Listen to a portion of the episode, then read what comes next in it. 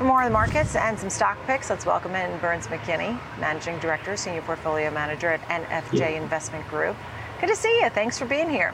So, what are you thinking? Obviously, we're going to get some inflation prints this week. What are you waiting for? What are you anticipating? Well, you know, we, we always hesitate to really focus on one individual data point, but we do expect to see a confirmation of the trends that we've had um, over the last couple of uh, over the last couple of months. Um, you know, inflation is, is pulling down, and yeah, I think the consensus is aware that inflation is pulling back, but I think the one take that we have that's a little bit out of consensus is that we do expect inflation to come down probably a bit more quickly than investors are expecting. I mean, you had a lot of what was driving inflation last year were base effects, which mathematically speaking have to fade. Uh, supply chain bottlenecks are starting to thaw, and we've seen fuel prices come down. Uh, retailers have been discounting. And probably from a macro perspective, the biggest driver is that there's an unbelievably strong correlation between the M2 money supply growth and inflation with about a 15 month lag. You saw that money supply growth peaked in about February of, of 2021. And sure enough, we saw some peaks in inflation data in about the middle of 2022. So, you know, we've seen, you know, money supply growth has slowed. In fact, if you look at what it's doing over the last several um, months, you're actually looking at money supply growth that's slower than it was even pre-pandemic, which suggests that uh, a cool down in inflation, um, you know, throughout the rest of this year is really, you know, already baked in. Mm, understood. How do you think inflation may come down faster than anticipated? Because I think I think that's sort of a little bit of contrarian view. I'm not sure anybody really feels that inflation. Can, I mean, we'd all love it, and you know everybody's tired of the Fed and the and the rate hikes. But how do you think inflation will come down?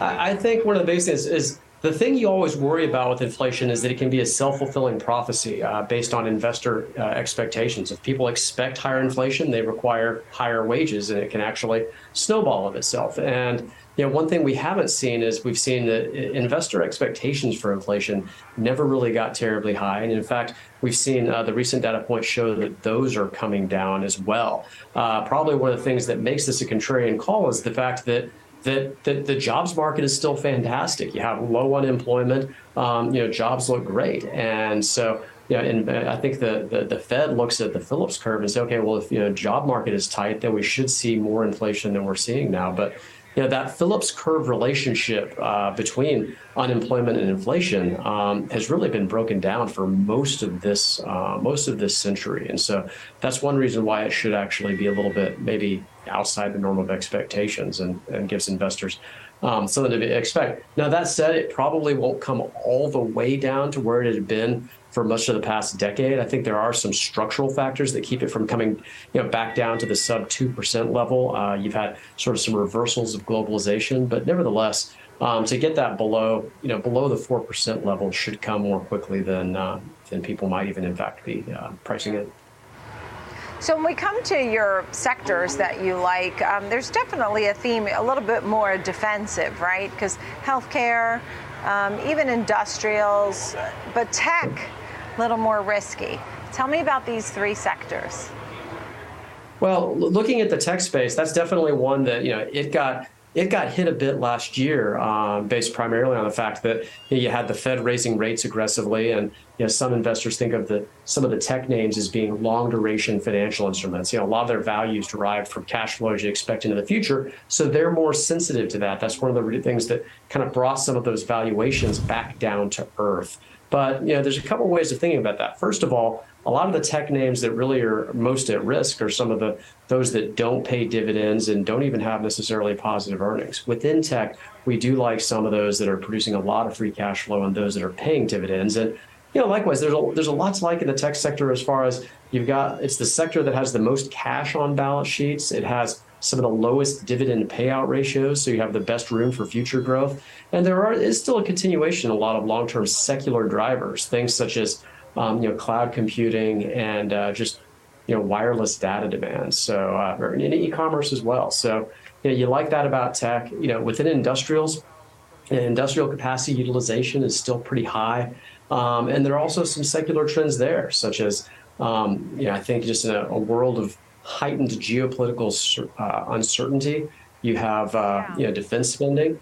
as well as infrastructure spending is getting a, a pretty substantial boost from some of the uh, the federal stimulus that's been put in place. Yeah, yeah.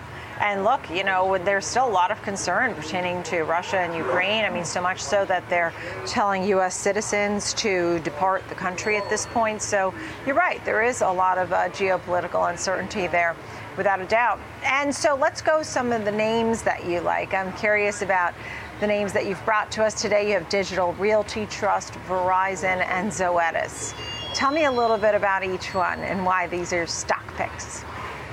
Sure. Uh, Zoetis, uh, a lot of folks aren't as familiar with the name. That's the uh, it's the largest pure play uh, animal health provider. It was spun out a few years back from Pfizer, and they uh, really is kind of divided into two parts. The first part is um, you know companion health, uh, you know basically people's pets, and the second half being um, the other half being livestock. And they're driven by a lot of long-term secular trends.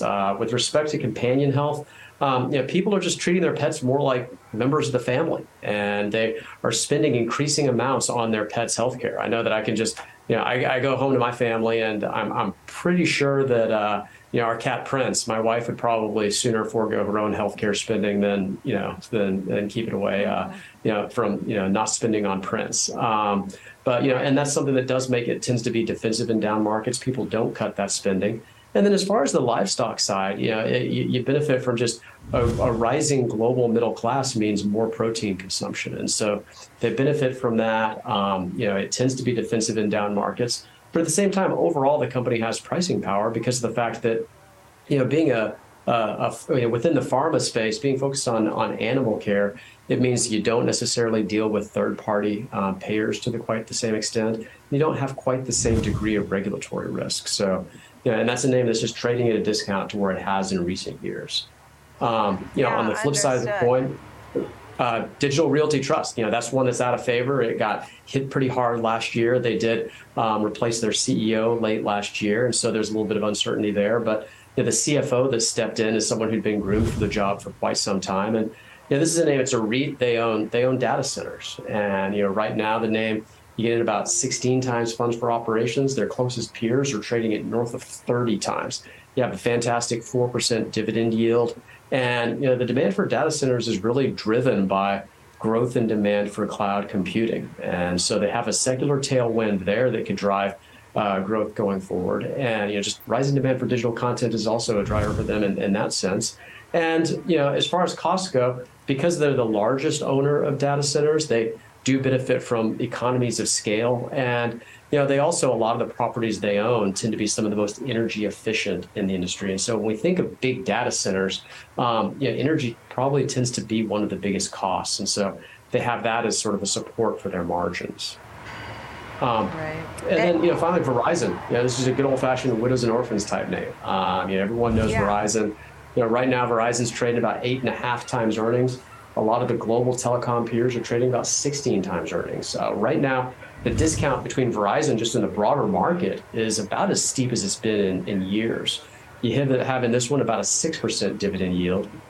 And uh, again, they have, you know, among the telecom providers, they have one of the best balance sheets. And, you know, they've recently invested a lot in upgrading their spectrum. And so they've kind of closed the gap between themselves and T Mobile and have some of the best uh, spectrum in the industry. It's really just a great way to again, it's sort of a, a, pick and shovel play. You don't have to pick the winners within the digital space. You just know that everyone's having to utilize Verizon. I know that, you know, again, in our house, uh, we'd probably be more likely to uh, stop paying our, uh, you know, our, you know, heating and cooling bills than, you know, cut off use of our cell phones. So um, you do have a defensive nature there as well. I appreciate the explanation on each of those names. Burns McKinney, great to see you, NFJ Investment Group. Thank you very much.